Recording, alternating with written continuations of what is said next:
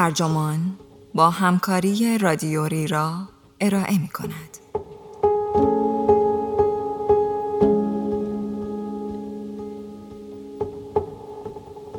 المپیک قربانیان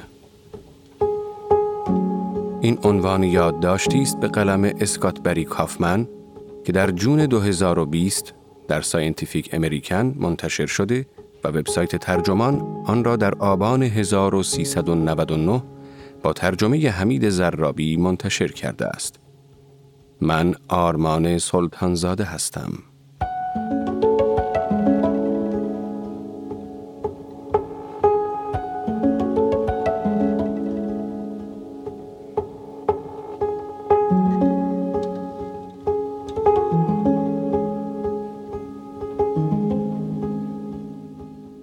ما در طول زندگی با ناملایماتی روبرو می شویم و بعضی از ما ضربه های روحی بسیار دردناکی را تجربه می کنند.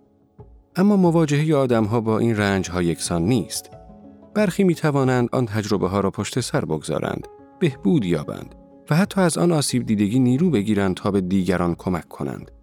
و برخی هم در دام چیزی میافتند که روانشناسان به آن ذهنیت قربانی می‌گویند. برای این دسته قربانی بودن به هسته مرکزی هویتشان تبدیل می شود. چیزی که نمی توانند ببخشند نه فراموش کنند.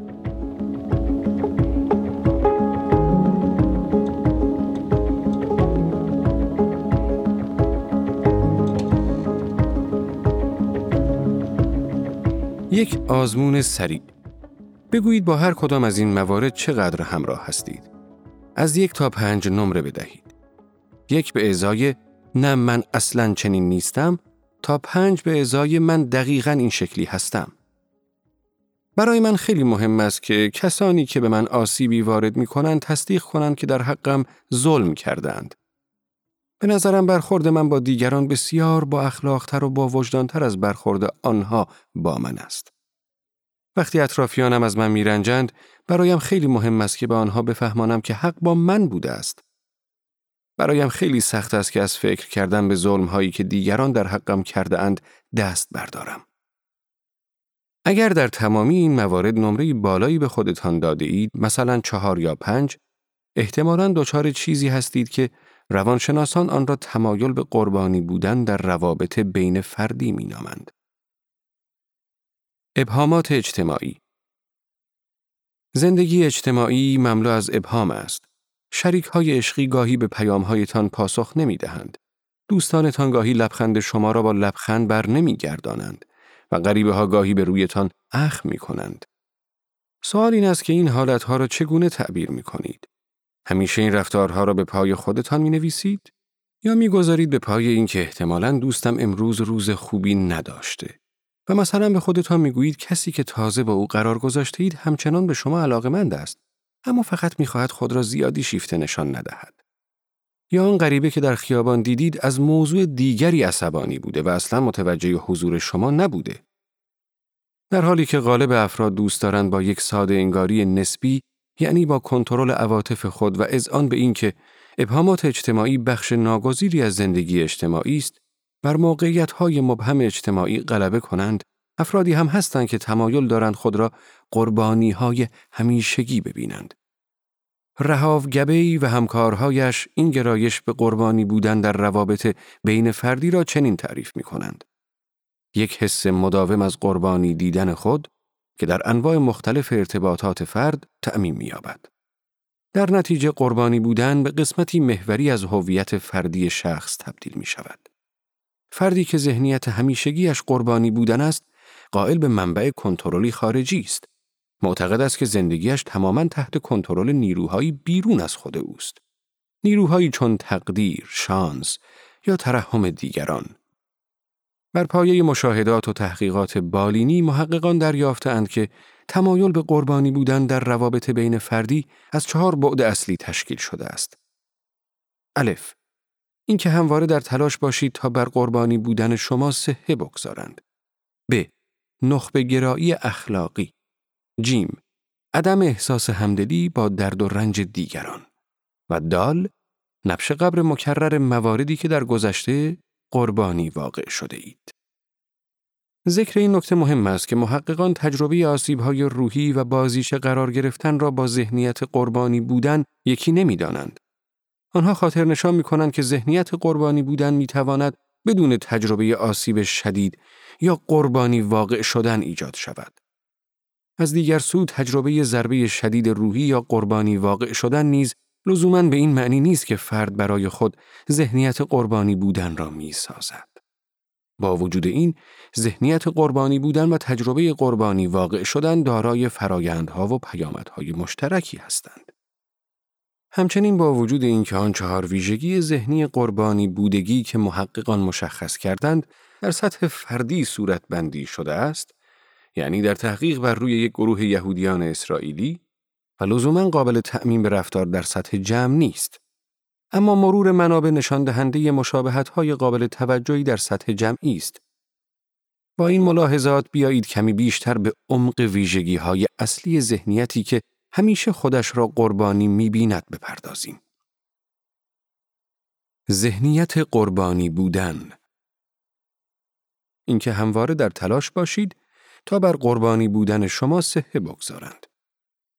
کسانی که از این بعد نمره بالایی می‌گیرند احساس نیاز می کنند که دائما دیگران رنج قربانی بودن آنها را تصدیق کنند. به طور کلی این نیاز یک واکنش روانشناختی طبیعی بعد از ضربه های روحی است.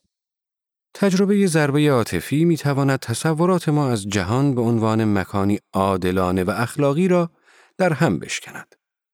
به رسمیت شناختن قربانی بودن فرد پاسخی طبیعی به آسیب روحی است و می تواند به بازگرداندن اعتماد به نفس فرد در درک خود از جهان به عنوان مکانی منصفانه و عادلانه کمک کند.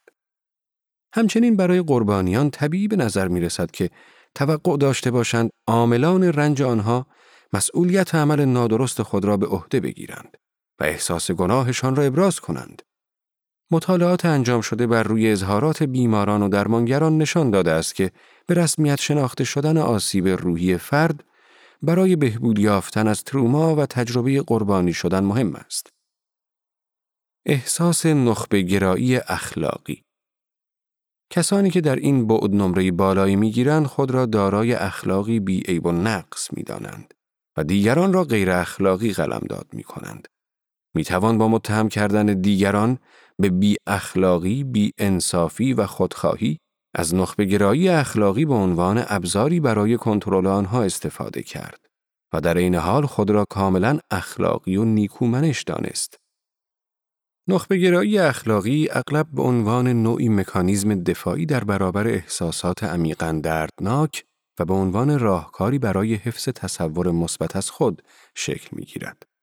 در نتیجه کسانی که دچار پریشانی هستند تمایل دارند که پرخاشگری و انگیزه های مخرب خود را انکار کرده و آنها را به سمت دیگران بچرخانند. دیگری را تهدیدآمیز تلقی کنند در حالی که خود را تحت آزار و ظلم آسیب پذیر و از نظر اخلاقی برتر می بینند. در حالی که تقسیم دنیا به کسانی که معصوم هستند در مقابل کسانی که شر ناب هستند ممکن است خود فرد را از درد و مخدوش شدن تصور او از خودش محافظت کند اما در نهایت رشد و بلوغ روحی را متوقف می کند و توانایی فرد را برای دیدن خود و جهان با همه پیچیدگی هایش از بین می برد. عدم احساس همدلی با درد و رنج دیگران افرادی که امتیاز بالایی در این بعد دارند چنان درگیر قربانی بودن خود هستند که از درد و رنج دیگران غافل می شوند. تحقیقات نشان می دهد فردی که به تازگی مورد ظلم واقع شده یا وقتی کسی به یاد تجربه می افتد که در آن قربانی بوده خود را محق می داند که رفتاری پرخاشگرانه و خودخواهانه داشته باشد. رنج دیگران را نادیده بگیرد و بیشتر به خودش اهمیت بدهد تا به دیگران. امیلی تک و همکارانش معتقدند چنین افرادی احتمالاً احساس می کنند که به اندازه کافی رنج دیدند و مجبور نیستند دیگر قصه درد و رنج دیگران را هم بخورند. در نتیجه به فرصتهای یاری کردن دیگرانی که در درد و رنج همسان آنها هستند دست رد می‌زنند. در سطح گروهی تحقیقات نشان می دهد که هرچه احساس قربانی بودن درون یک گروه افزایش یابد، همدلیشان در قبال رقبایشان کاهش می‌یابد. حتی نسبت به گروه هایی که رقیب آنها نیستند هم کاهش می‌یابد. در واقع به محض اینکه مقدمات احساس قربانی بودن فراهم شود، تنشهای جاری بالا می گیرد. این مقدمات سطح دلسوزی و همدلی را پایین می آورد و مردم را آماده می کند تا گناه های جمعی خودشان را در آسیب زدن به رقبایشان دست کم بگیرند. در حقیقت تحقیقات در مورد قربانی بودن رقابتی نشان می دهد که اعضای گروه هایی که درگیر در معارضات و جنگ های خشونت هستند دوست دارند قربانی شدگی خود را منحصر به فرد بدانند و مستعد رد و نادیده گرفتن و کوچک شمردن رنج و درد دشمنشان هستند. گروهی که صرفاً به درد و رنج خود مشغول است می تواند به آنچه روانشناسان از آن به عنوان خودخواهی قربانی بودن یاد می کنند دچار شود. در نتیجه اعضای آن قادر به دیدن مسائل از دیدگاه گروه رقیب نیستند یا بیمیل به همدلی با رنج گروه رقیب هستند و حاضر نیستند در برابر صدماتی که توسط گروه خودشان وارد شده هیچ گونه مسئولیتی بپذیرند. نبش قبر مکرر مواردی که در گذشته قربانی واقع شده اید. کسانی که امتیاز بالایی در این بعد دارند به جای اینکه در مورد راه حل‌های ممکن بیاندیشند یا آنها را به بحث بگذارند دائما درباره رنجشهایشان در رابطه با دیگران و علل و پیامدهای این رنج صحبت می کنند و تجارب تلخ خود را مرور می کنند. این کار ممکن است این انتظار را دامن بزند که در آینده نیز همچون گذشته آزار خواهید دید. تحقیقات نشان می دهد که قربانیان مایلند آزردگی هایشان در روابط پیشین را مرتبا نبش قبر کنند و چنین نشخار فکری با افزایش میل به انتقام جویی سبب کاهش انگیزه برای بخشش می شود. در سطح تحلیل گروهی، گروه های قربانی مکررن اتفاقات هولناکی که برای گروهشان افتاده را یادآوری می کنند. به عنوان مثال وجود مطالب گسترده مربوط به هولوکاست در برنامه های درسی، محصولات فرهنگی و گفتمان سیاسی یهودیان اسرائیلی طی سالها افزایش یافته است. اگرچه اسرائیلی های یهودی امروزی عموماً قربانیان مستقیم هولوکاست نیستند، اما به طور فزاینده فکر و ذکرشان معطوف به هولوکاست است و روی آن انگشت می‌گذارند و همه را میترسانند که این اتفاق مبادا دوباره تکرار شود. عواقب این ذهنیت طی درگیری بین دو فرد طرفها انگیزه دارند که تصور مثبت اخلاقی خودشان را برای خود حفظ کنند. در نتیجه طرفین تقریبا دو واقعیت ذهنی بسیار متفاوت برای خودشان ایجاد می کنند. مقصر گرایش دارد که شدت ستم واقع شده را کم جلوه دهد. در حالی که قربانی انگیزه های فرد مقصر را خودسرانه بیمعنی، غیر اخلاقی و شدیدتر می بیند. بنابراین ذهنیتی که فرد برای خود شکل می دهد به عنوان یک قربانی یا به عنوان یک مقصر تأثیری اساسی در نحوه درک و به خاطر سپردن واقعیات دارد. گبی و همکارانش سه سوگیری شناختی اصلی را مشخص کردند که تمایل به قربانی شدن در روابط بین فردی را شکل می دهد. سوگیری در تفسیر، انتصاب و به خاطر سپردن هر ستای این سوگیری ها منجر به بیرقبتی در بخشیدن اشتباهات دیگران می شود. بیایید قوری عمیقتر در این سوگیری ها داشته باشیم.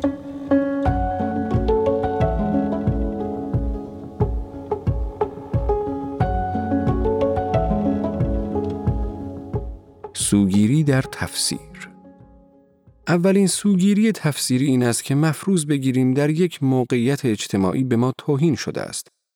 محققان دریافتند افرادی که تمایل بیشتری به قربانی بودن در روابط بین فردی دارند هم رنجهای ملایم به عنوان مثال کمک نکردن دیگران به آنها و هم رنجشهای بزرگتر به عنوان مثال اظهاراتی توهینآمیز درباره صداقت و شخصیت آنها را شدیدتر از دیگران ادراک می کنند.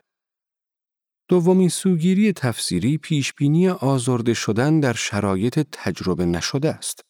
محققان دریافتند افرادی که تمایل بیشتری به قربانی شدن در روابط بین فردی دارند بیشتر فکر می کنند که مدیر جدید بخش آنها حتی قبل از آنکه ملاقاتش کنند تمایلی به کمک کردن به آنها ندارد. و به آنها بی توجه است.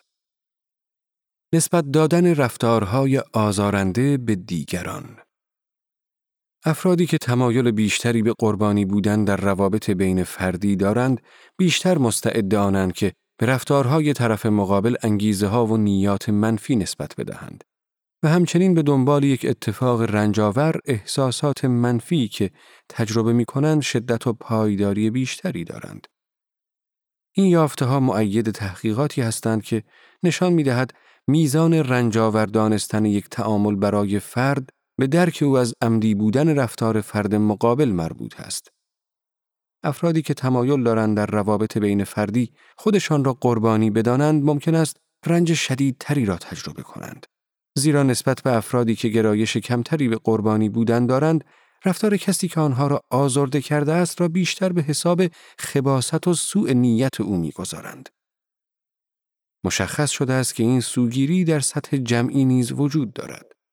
نوآ شورییال روانشناس اجتماعی و همکارانش دریافتند که کسانی که میزان زیادی از گرایش دائمی به قربانی دیدن گروهشان دارند یعنی این باور که گروه شخص دائما توسط دشمنان مختلف و در دوره های زمانی مختلف مورد آزار و اذیت قرار گرفته تمایل بیشتری دارند که گروه های دیگر را به عنوان دشمن گروه خود دستبندی کنند و سریعتر از دیگران سراغ چنین دستبندی هایی می روند. کسانی که در این مقیاس نمره بالایی دارند همچنین میل بیشتری دارند که از رفتارهای مبهم هر کسی خارج از گروه خود تفسیرهای خباست آمیز ارائه کنند. و هنگامی که یادآوری همواری اتفاقات تلخ گذشته گروهشان را به این ماجرا اضافه کنیم، یقینا رفتار هر که خارج از گروه است خباست آمیز پنداشته می شود. همچنین در خور توجه است که در مطالعه آنها حتی با وجود اینکه اکثر شرکت کنندگانشان یهودی اسرائیلی بودند اما در میزان نیاز آنها برای قربانی قلمداد شدن دائمی گروهشان هنوز تنوع چشمگیری وجود داشت.